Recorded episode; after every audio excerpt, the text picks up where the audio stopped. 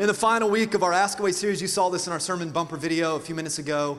Uh, you drive the content of this whole series. So every Easter, we do a survey. We ask you a few different questions. One of the areas is a fill in the blank for you to ask us questions, and then we'll turn that into a series. And we've done this for years and years. It's one of uh, our most uh, favorite series, if you can have one of those. People love this because, again, it's all questions that you have. And so we package a series about four, five, six weeks in length. We'll take uh, the majority of those questions, categorize them by theme, and then we'll try to unpack the questions that you have. And let me tell you about, let me say this two ways the questions that you submit on that annual survey, and then the questions that you just have every day. God's not bothered by that. God's not troubled by that. God's not frustrated at that. I'm a dad, I got two kids, and sometimes they just won't stop asking questions. Come on, parents. And after a while, it's just like, okay, whatever, whatever it is, just yes, just get it, get out of here, you know? But God's not like that. God is not impatient. God actually is proud of your questions because I believe God knows, as well as we're learning, that questions are what grows us and stretches us and teaches us and molds us. And so we say this a lot around here that great questions can lead to great faith. And that's what this series has done. It's allowed you to ask questions so that your questions can lead you to a great faith. Now, to end this whole series for this year, one of the most asked uh, themes that were submitted this year were questions around eternity. What happens after we die? So today I'm to talk to you about heaven and I'm to talk to you about hell. I'm to talk about eternity today. Before we do that, let me offer a prayer. Thank you, Father, just for your goodness. I sent your spirit here, and for that we're grateful. My desire is not to stand on this platform, hold this microphone, and preach to impress anyone. I will fail miserably. My desire is to stand up here, hold this microphone as a man that is dependent upon the anointing of the Holy Spirit. That you would let the words of my mouth and the meditation of my heart be acceptable in your sight. And that this sermon, this message that you put in my heart to share, as I stand here as a mouthpiece for you, God, that it wouldn't impress people, but it would impact people. The most important question anyone could be asked is where will you spend forever? So show us about eternity. Teach us today, God. And may we have a moment where we can decide where we will spend that forever. The work that you're doing and the work that you will do, we give you all of the glory and all of the honor. We pray all of these things in one name. It's the name of Jesus. And together, let the whole church say, Amen and amen. And one more time, come on, let's give God high praise. Come on. All right. I'm fired up today. Okay, if you're at a, physical location and the seat right in front of you is a blank sermon note card, I encourage you to take that out. Uh, you can take some notes. If, if you want to take notes digitally, uh, feel free to use your smartphone, but maybe you'll turn off the notifications so you know you don't get stuck in a group text message. Man, thank God for group text messages. Said no one ever. Come on, right? Um, and so you don't get lost on social media and where we're going to go to lunch and all that, which I thought today we should do like hibachi. It's been a minute for hibachi. So if you don't mind uh, getting busy cooking that up, that'd be great. Let's take some notes today. Let me give you a working definition here on eternity. And, and this definition comes straight from good old Webster, Webster's dictionary. Um, Webster defines eternity as infinite or unending time. So, infinite time or unending time, it's timelessness it's to infinity and beyond, right? It's this never ending, will never stop. There is no pause in eternity. It just goes on and on and on and on and on. If you could count all of the grains of sand in the world, that would fail in comparison to the length of eternity. Now, here's a, here's a fact about eternity a lot of people get uncomfortable talking about the afterlife. A lot of people get nervous and a little anxious talking about eternity and forever because it's all a bit overwhelming. It's all a, a, little bit, you know, challenging. It can even seem a little confusing. Um, and I think a part of that is because in our culture, and one of the beautiful things of Go Church is her diversity. We have people literally from all over the world that call Go Church home. But especially in the, in the American culture, we have calendars and watches and appointments and start dates and end dates. And so everything that we do is kind of relegated to time. But eternity is not restricted by time, it goes beyond time. So when we think about forever, there's an old song that says, In 10,000 years, we're just getting started. So eternity can be a little bit overwhelming. Now, again, another truth is at some point we all consider the afterlife. Whether we have that conversation externally and we open up about our questions of the afterlife and eternity, or internally we start to contemplate and consider what forever is going to be and where we're going to spend forever. And, and that, that is true for uh, Christians, that's true for skeptics, that's true for atheists.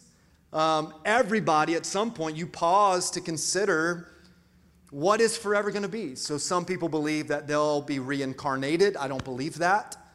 Um, some people believe that they'll just kind of wither away into nothingness. And some people believe, and this is, this is my hope, that there is a place called heaven. And for those who have faith in Christ Jesus, this world is not our home, but heaven is. Come on. So, where, where do those questions come from? Where, where do those thoughts come from? Where does the idea of eternity come from? Uh, it's interesting because the Bible teaches us through Ecclesiastes that it is God who put that inside of the human heart. Here's what the Bible says that God has made everything beautiful in its time, and He is also what? Let's read this together on three. One, two, three. Set eternity in the human heart. God deposited your curiosity about eternity right into your heart. Why does God do that? Because He hopes that those questions lead you to great faith. Y'all gonna help me today or what? Come on. The Bible goes on and says that even though no one can fathom what God has done from beginning to end. So, our finite minds will never comprehend an infinite God. He is the Alpha and the Omega. Come on. He is the beginning and the end. He is from A to Z, right? God is all of it. And so, even though we can't fathom everything that God is doing, God, in His sovereignty, deposits and sets eternity right inside of our heart to draw us to these questions about when I breathe my last breath, when I cease to exist on this planet, when my flesh fails and my heart stops beating, what happens after that moment? Now, again, this is heavy. I mean, we're going to talk about heaven, we're going to talk about hell.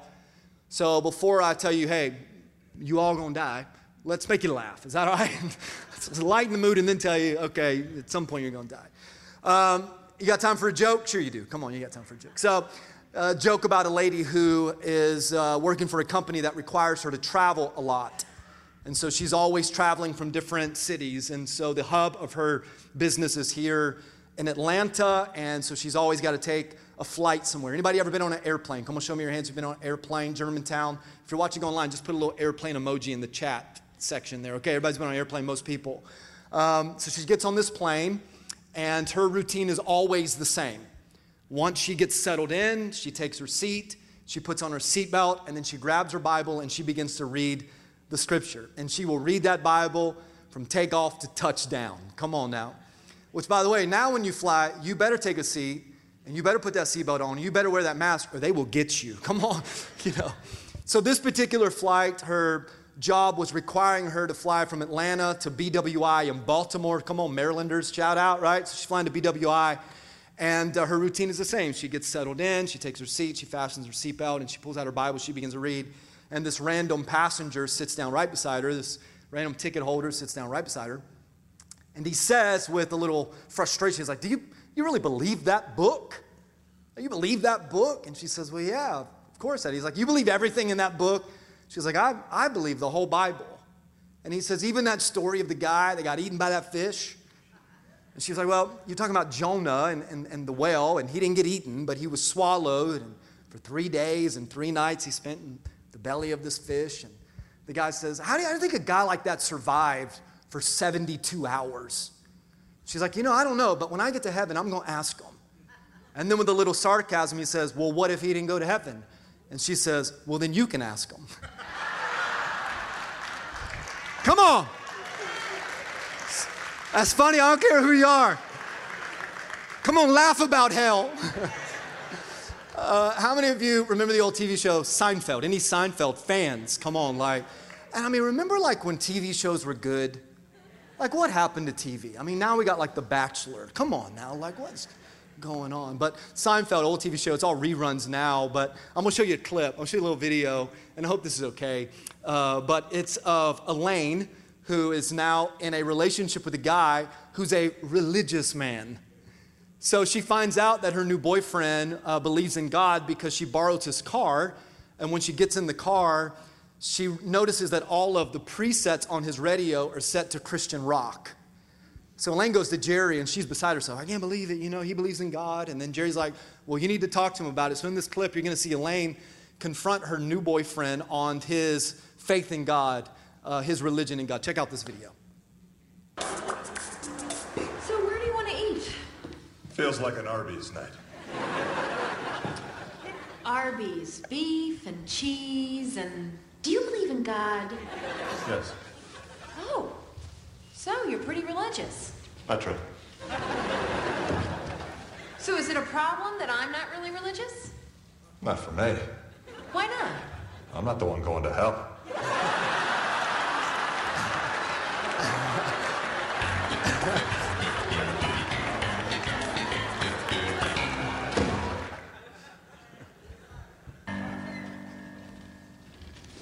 Well, they forgot to deliver your paper today. Why don't you uh, just grab that one? But that belongs to Mr. Potato Guy. That's his. Come on, I get it. Well, if you want it, you get it. Sorry, thou shalt not steal. Oh, but it's okay for me. Oh, what do you care? You know where you're going. All right, that is it. I can't live like this. Oh, no. Come on. All right, what did I do? David, I'm going to hell. The worst place in the world. With devils and those those caves and and the ragged clothing. And the heat. My God, the heat. What do you think about all that? It's gonna. You should be trying to save me. Don't boss me. This is why you're going to hell. I am not going to hell. And if you think I'm going to hell, you should care that I'm going to hell, even though I am not. You stole my Jesus fish, didn't you? Yeah, that's right. Come on, that's funny, right? okay. So let me give you let me give you two absolute truths here. Um, I was making so just just for conversation, but as a part of my preparation and and even as a part of uh, uh, memorization, I make I make my own slides, and so it just kind of helps me as I pray through the message and then to try to memorize the message. And of course, I always want to be led by the Spirit of God. But I make these slides so. The other day, I'm making these slides. I'm sitting on my couch, and my son is sitting next to me. He's watching the NBA playoffs, and I'm making these slides. And so his curiosity kind of gets the best of them, and he's looking over at the slides that I'm making. And, and I wrote this down. I wrote down two absolute truths. And the first thing I wrote is, We're all going to die. And Lakeland, my son, who's 11, he is like, Man, I'd love to go to your church. You know, he's like, What a great message, Dad. You're going, so you're to tell him we're all going to die. And I was like, Well, Lakeland, we are. And my son goes, he says, but that's not an absolute truth. And I was like, well, first of all, if you correct me, I will absolutely kill you. Come on, parents. Like, so how's that? And he was like, well, what, what about when Jesus comes back? I was like, don't come at me with your 11 year old theology, all right? You're not the pastor, I'm the pastor. But he's right. Now, we believe that Jesus will return. And in the moment, in the twinkling of an eye, heaven will open the trump of God will sound. Those who are in Christ Jesus will be caught up in the air. Come on, the dead in Christ shall rise first. And we believe in that. I, I, wholeheartedly believe in that. Every single prophetic word in the Bible has come true, except for the waiting of the inevitable, inevitable return of Jesus. And then, and then he was like, and what about Enoch in the Old Testament? I'm like, bro, like, you were just like your mother, you know? And uh, so Enoch in the Old Testament is a guy that walked so close with God that God just, God just took him, took him home. And that's possible as well. However, if Jesus doesn't return in our timeline of, of living, there will be a moment that we will die. That again, we'll stop breathing and, and we will perish.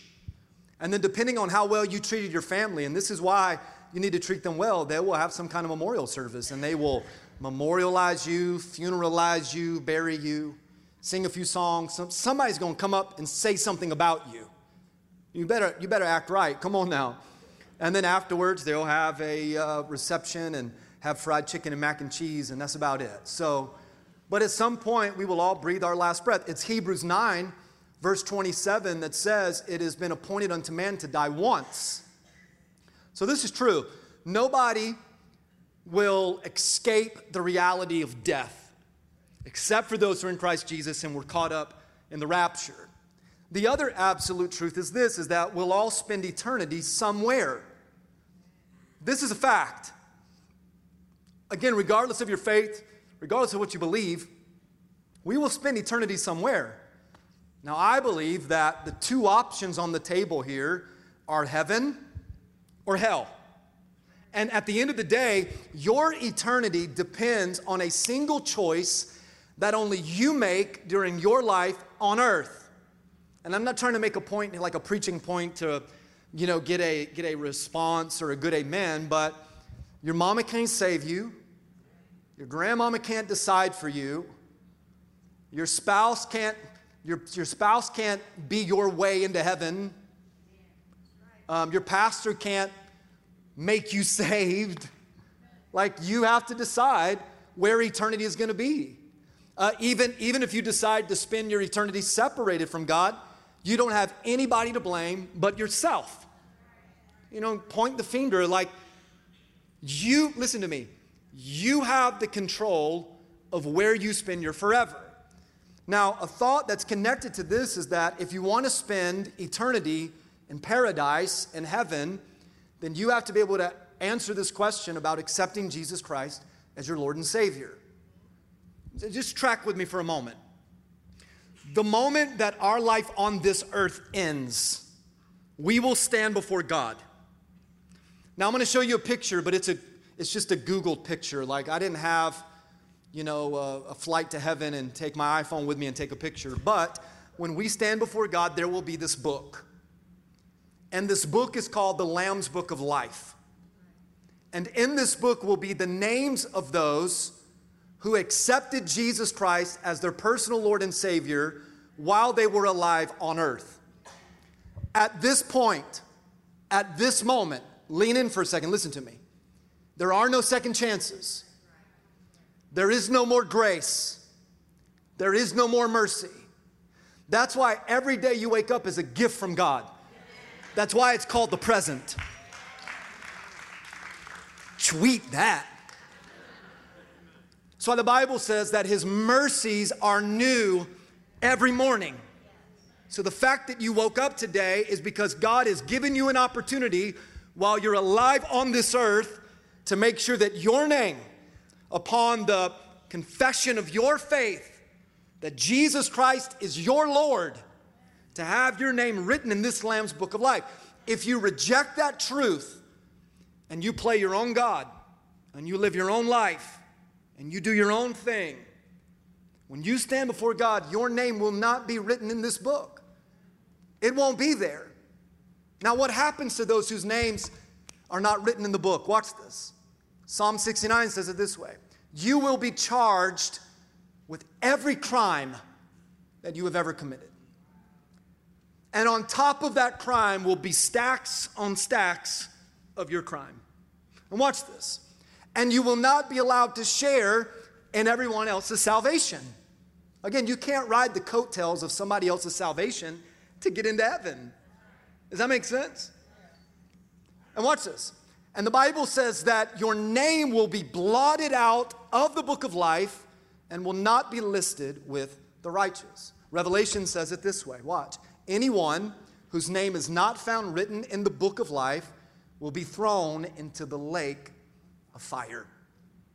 I don't know what other churches are teaching and preaching on today. It's not my place to know what series they're in or conversation they're having. But I feel like, at least at Go Church, and I have to take responsibility of this, we don't talk enough about heaven, and we surely don't talk enough about hell. And yet, that is the most important decision you'll ever make is where you will spend your forever, where you will spend your eternity. So I want to talk about heaven, but first I want you to know a little bit about hell. Hell is a place, and all of these bullet points, by the way, are just found in your Bible. Hell is a place where there will be what is called the weeping and the gnashing of teeth. In hell, there will be unimaginable loneliness. In hell, there will be complete separation from God. And again, I, I don't, I don't want to make a statement that's catchy or comes across a, a little bit sideways, but some of you have experienced hell on earth. But even the hell that you've been through on this earth will fail in the comparison to the reality of hell if you don't accept Jesus Christ as your Lord and Savior. Imagine the pain that you've been through on this earth while the sovereignty of God is still available. But in hell, there will be complete separation from God, from His holiness, from His grace, from His goodness. There is never ending regret, there is unending torment, and there will be eternal fire. Now, I've been a pastor for, for 20 plus years now. And I would say about a thousand times and that's a pretty accurate guess. In 20 years, I have been asked this question right here. So, why would a loving God send people to hell? If I had a dollar for every time somebody asked me that question, well, I guess I'd have about a $1,000. Uh, typing up this uh, presentation on my laptop, again, Lakeland, my son, sitting there, and he was asking all kinds of questions about heaven and hell. And so I asked him a question. I said, So, why would God, who loves the whole world, send people to hell? And my 11 year old son, he said, he said, Dad, God doesn't send anybody to hell. People choose to go to hell. You know how he knows that? Because we live by the promise of John three 3:16. For God so loved the world that God gave his one and only begotten son that whosoever would believe in him would not what? But have what? Eternal life, everlasting life. Right? So God, and you need to know this um, I am debunking the argument or the myth that God will send people to hell. It is not the will of the Father or the heart of the Father that any man should perish, but that all would come to repentance. Do you see that? So God doesn't send people to hell. Those who are in hell now and those who will be in hell in the future are there by their own choice. They decided to reject God while alive on this earth. And so now they will be separated from God forever. But God made a way. Um, a, a, fantastic pastor, Dr. Mark Walker, who pastored the North, uh, the Mount Paran North Church on the north side of Atlanta for over 20 years. He is now the new president of Lee University, which is uh, my, my alma mater. It's where I met Kimberly. It's where I got my bachelor's degree and she got her MRS degree. Come on, somebody. He's the president of that college. Some, at lunch, when you eat in hibachi, it'll hit you. You're like, oh, yeah. He's the president of the college now. When he was pastoring, he was asked this question repeatedly Why would a loving God send people to hell? And I want you to see his response. In one of his articles, in one of his writings, he repositioned the question and he said, This is not the right question to ask. He said, A better question to ask would be this Why would a loving God force someone to spend their eternity with him since they didn't want to spend their life on earth with him. So people say, so why would a loving God send people to hell? And a better question is, why would a God who loves us force you to spend your forever with him when you refuse to spend your life on earth with him? Max Lucado, did everybody get this? You took a picture of it or you wrote it down? I want to give you another quote. Max Lucado, a great author, uh, he tells us this. He says, thanks to Christ. Anybody thankful for Jesus? Come on. He says, thanks to Christ, earth can be the nearest you'll come to hell. But apart from Christ, earth is the nearest you'll come to heaven. Man, I hope the weight of those two thoughts just kind of sting just a little bit to get you to a point of reflection and personal assessment here. Only you can decide. And when we die, and we will all die, and we will stand before God again in that moment, there are no redos, there is no rewind, there is no replay. You've got your whole life on earth. And I don't know how long that's going to be. And I, I dare not put a timeline. I don't know how old you think is old. I mean, I remember when I was a kid and I thought if somebody told me they were like 40 or 50, I thought, wow. And now I'm in there and I'm like, man, 40 is, well, it's, it's the new 40, but still, like, I mean, Kimberly's grandfather is 91 years old and still pastors a church. And I love that, but 91, I mean, that's got, that's got some experience, that's got some wisdom. And I've told the Lord, I don't know how long I'm going to be alive. I have no idea. I mean, I, I could live to be 91 years old, and if that's God's plan for me, I'm cool with that as long as I'm in my right mind. Like, I, I, if I'm alive, I just want to be in my right mind, you know? Or God could take me home this week. I mean, in the moment, like, I mean, I could be, I don't know. So I can't delay my decision to get right with God thinking that I'm promised tomorrow. I'm not promised tomorrow.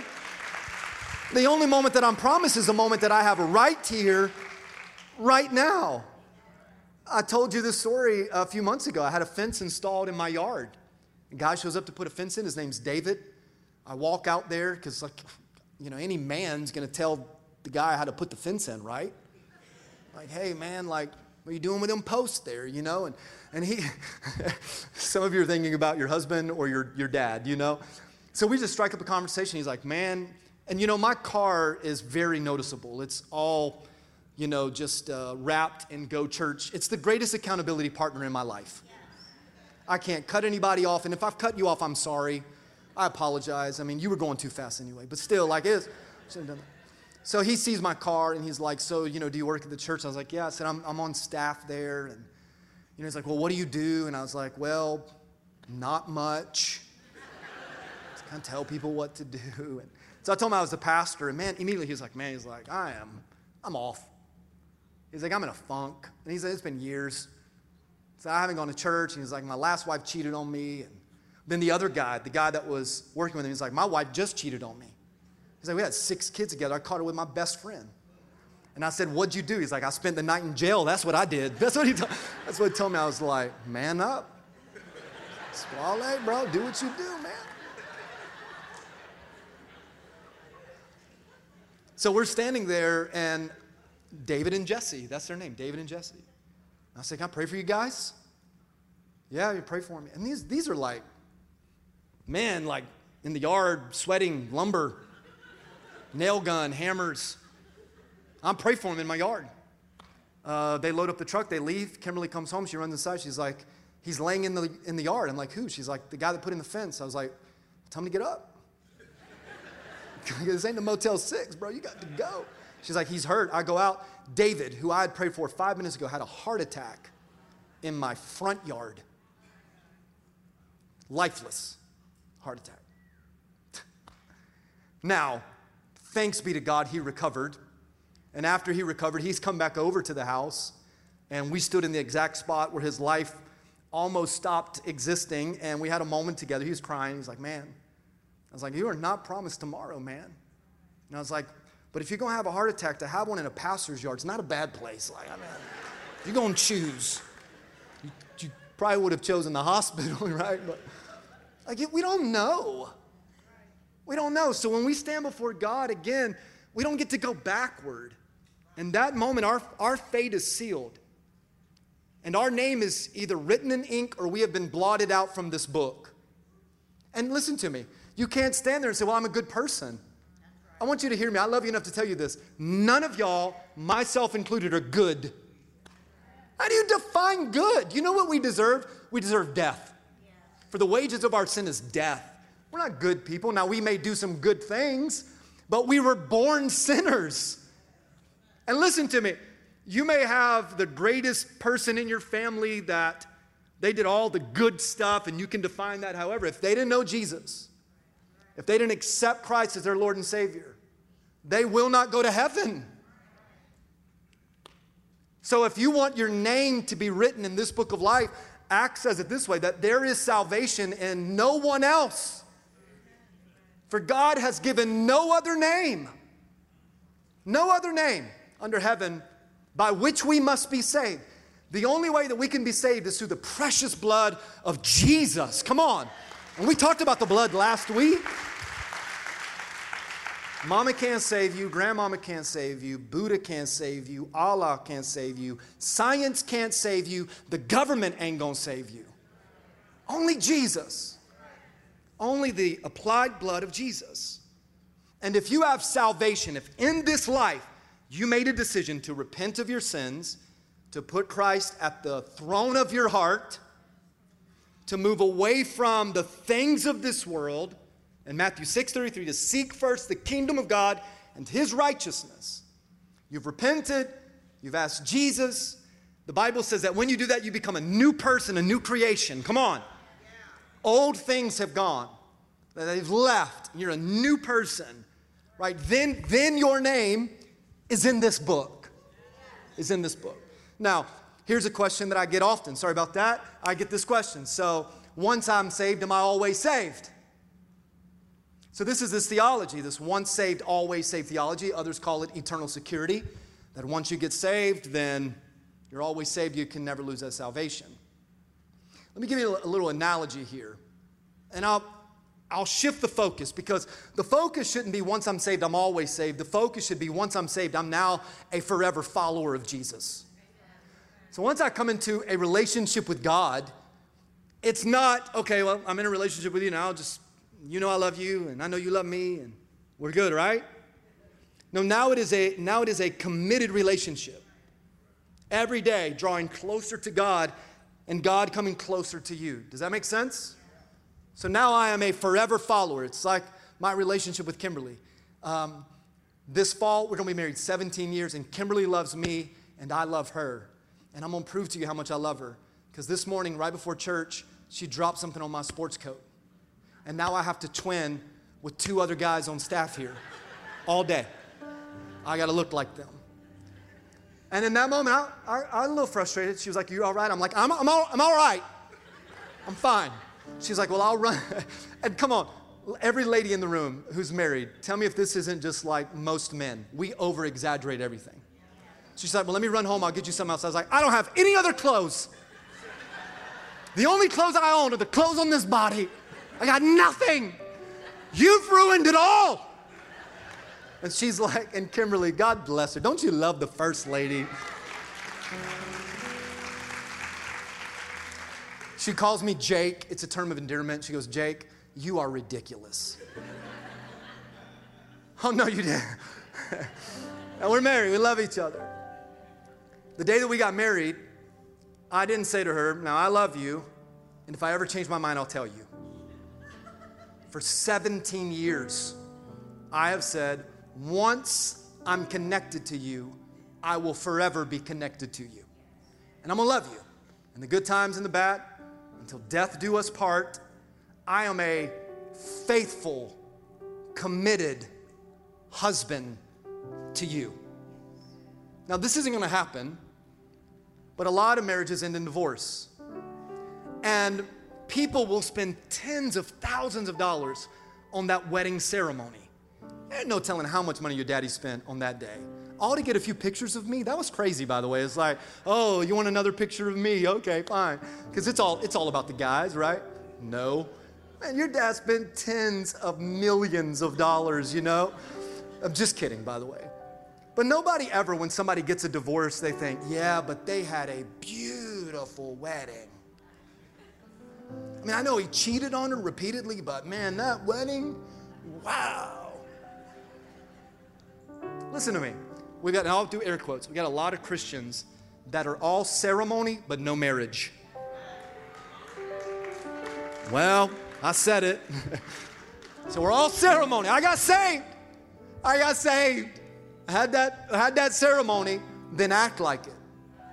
Live like it. Now be a forever follower. It's not just about the ceremony, baby, it's about the marriage. Come on now. So, for those who are in Christ Jesus, whose names have been written in the Lamb's Book of Life, the Apostle Paul says that the moment that we cease to exist on this earth, that to be absent from this body is to be present with the Lord. Come on. So, for those whose names are written down, we wake up in the arms of Jesus. And I don't have time to unpack the new heaven and the new earth but just follow with me for a moment. We'll have, we've got a hopefully a lifetime of discussions here if the Lord tarries and graces us with, with days in front of us to talk about the new heaven and the new earth. But we get paradise, we get heaven. We get the hope of heaven. The moment that we fall asleep in the Bible, all throughout Scripture, likens death of the death of a servant of the Lord as to one who is just going to sleep. So we go to sleep in this present life, and when we wake up, we wake up in heaven, in the arms of God, face to face with God Almighty, face to face with His holiness and His goodness and His sovereignty. And that is my hope. My hope is not in the things of this world. Come on. My hope is in the things of heaven. My hope is that one day, when I stand before God, He'll read my name. And I'm cool if He calls me Jake. Just let me in. Come on. And He says to me, Well done, thou good and faithful servant.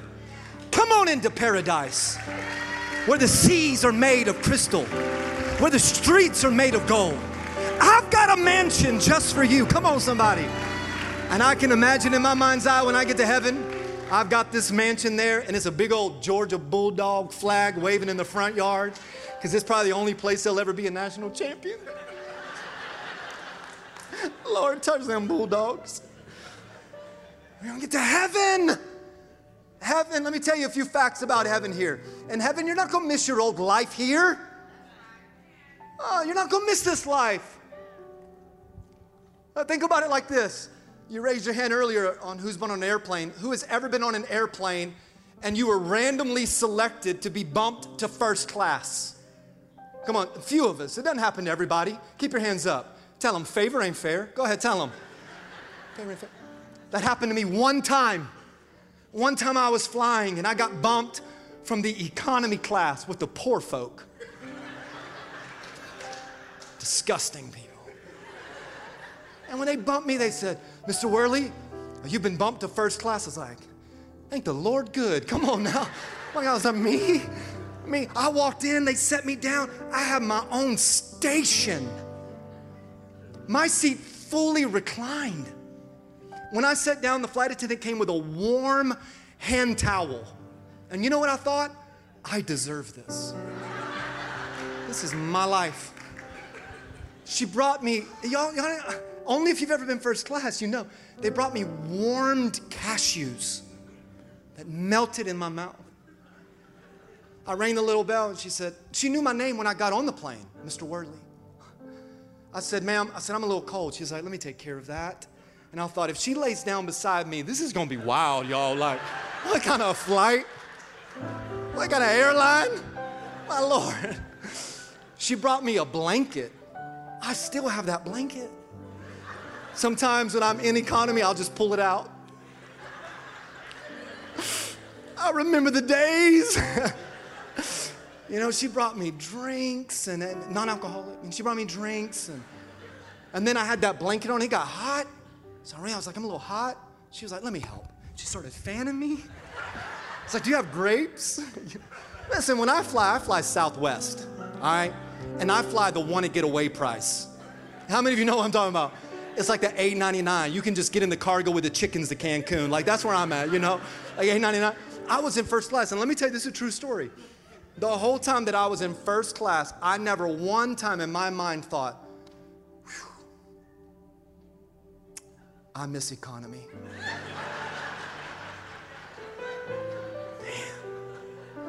I miss being sandwiched between random people. They smell. Three weeks ago, I was on a flight with a guy who had never flown before. He was like 28 years old. And in order to cope with his anxiety, the dude was wasted drunk. Drunk people are hilarious, especially sitting next to a pastor. I never thought, man, I miss the random drunk guy. The same is true about heaven. When you get to heaven, you're gonna be like, man, I miss that polarizing presidential election. It's not like that. This is rhetorical. What matters most in your life? Family. I think that would be a general statement, right? Family. So people think when I get to heaven, I'm not, I'm not gonna know anybody. We're just gonna be like, first of all, you're not gonna be an angel. Okay, you're not gonna be an angel. And some of you, some of you looked at your spouse, you're like, I told you. I knew that. I'm just glad somebody else said it. You ain't an angel now. You'll never be an angel. You don't drop something on my sports coat. This is so therapeutic. You're not gonna be floating on a cloud. You don't get a bunch of hoverboards, you're just floating around. Hello. But people think that. Listen, what matters, family? Here's what the Bible says in 1 Corinthians 13. For now, right now, in this earthly life, this physical realm, we only see a reflection. That's like a mirror. We just get a glimpse. But then, what is then? But then, when we stand before God, our name is written in the Lamb's book of life. We enter into paradise. We enter into the new heaven. We enter into heaven. Come on. We shall see what? Face to face. Now, now, I only know in part. But then, when is then? Right? After we leave this earth, then I will know fully, even as I am fully known. Can I tell you that some of you have lost family members that have died, gone before you there in heaven? When you get there, you will be reunited. You will know them and they will know you. That's heaven. I can't wait to get up there and see my dad. All of my grandparents are in heaven. I can't wait for that. But there's going to come a moment where I'm like, man, I love all y'all, but I want to see Jesus. Give me to Jesus. What matters in life? Family? And this is going to sound funny, but this question was submitted repeatedly on that survey. What about my pets? Man, pets are, pets are a big part of us. Some of y'all wonder, like, is, you know, is Buddy gonna get to heaven? Is Bandit gonna make it to heaven? And it's a big deal. And when you lose a pet, it's like you lose a part of your soul. Come on, somebody just help me out, like you know. And I, am just gonna tell you, I think, I think that there will be animals in heaven. And I'm gonna regret saying this, but I even think that cats will be a different part of heaven, but they'll be there. Ain't no attitude with them. They'll wanna get all like sassy on you, but it's like, it's heaven. They're like, won't you go there with me, the little cat? what? God loves animals. Go back to Genesis. God created every living creature that moves, and God saw that it was good. And when God created Adam and Eve, He gave them dominion over the earth. He told Adam to name every living creature. He told them to be fruitful and multiply and take care of the garden. Isaiah, when Isaiah was prophesying about this new heaven, watch what he says. He says, The wolf is going to dwell with the lamb, the leopard will lie down with the young goat, the calf and the lion and the fattened calf together, and a little kid's going to lead them all. That ain't here. That's only in heaven right? Uh, the Bible talks about that when Jesus returns, he's going to return on a white horse. So I just think that I just feel like there's going to be animals in heaven. So the point of all of this is that, you know, when you get to heaven, like, and you don't have to worry about all of the uncertainties of being known and knowing people and all of that. That world is far more real than this world. You got three more minutes? Come on, you got three more minutes? Watch this. You're never gonna be bored. A guy told me one time, he was like, Well, I don't know why he sounded that way. It just felt right. He's like, Well, I'd rather party in hell than be bored in heaven. What I wanted to say was, man, don't be an idiot right now. Hell is not a party. Hell is not a party. Come on. Heaven is the party. If it, what I wanted to say was, don't be an idiot. Read your Bible. Read your Bible. The Bible says that in heaven there's to be partying. There's to be banquets. There's gonna be karaoke. Bro, I'm telling you right now, I will win American Idol in heaven. I will win Heaven Idol. Give me some karaoke. Where are my karaoke people? You love a good karaoke. Watch this. There's gonna be celebrations and food and feast at the marriage supper of the Lamb. Chick fil A will be served. Come on, somebody. God's chicken. This is happening. Think about, I'm running out of time. Think about the best meal you've ever eaten. Is it your grandmother's home cooking or your mama's special recipe? And some of you traveled the world, man, international. You've eaten all over. I love to try new foods from outside of America. American food is, yeah. Cultural food, though, come on, man. Give me some good Indian food. That's what I'm talking about. Give me some curry chicken. Can I get a witness from anybody that wants lunch or dinner right now? What's the best meal you've ever eaten? You got it in your mind? Now think about this. Every meal that you've ever tasted has been prepared by the hands of a sinner. Everything in this earth is tainted. Everything has been manipulated. All of it. Most of what we eat is chemicals and artificial. But in heaven, that's when you're really gonna eat because everything is pure and righteous. It's a party. How do I know this? Psalm says it this way You make known to me the path of life. You fill me with all, somebody shout joy. You feel me joy in your presence with what? Eternal pleasures at your right hand. And then the final one is this, and I'm gonna pray for you. There will be no more in heaven. Take a photo or write this down because I'm gonna show you the screen here. Ready? In heaven, there will be no more. There'll be no more pain. There'll be no more crying. There'll be no more cancer. In heaven, there'll be no more sickness or temptation or grief or regret. Come on, ladies and gentlemen, no wrinkles in heaven. You won't need Botox in heaven, baby. Come on now. No calories, no politics, no funerals, no racism in heaven. The Bible talks about that from every nation, tribe, and tongue will be representatives in heaven. There'll be no sadness, no traffic, thank God. No anger, no unemployment, no foul language, no COVID 19. Nobody's gaining one pound in your glorified body. There'll be no death, there'll be no Facebook drama, there'll be no mortgage payments or rent due. Yeah, no ambulances, no arguing, no lying, no Amber Alerts, no taxes, no mosquitoes.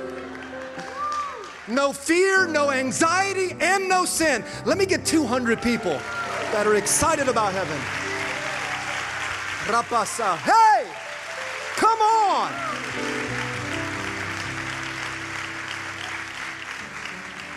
And a big shout out to my 11 year old son who helped me put this list together. Revelation 21 27.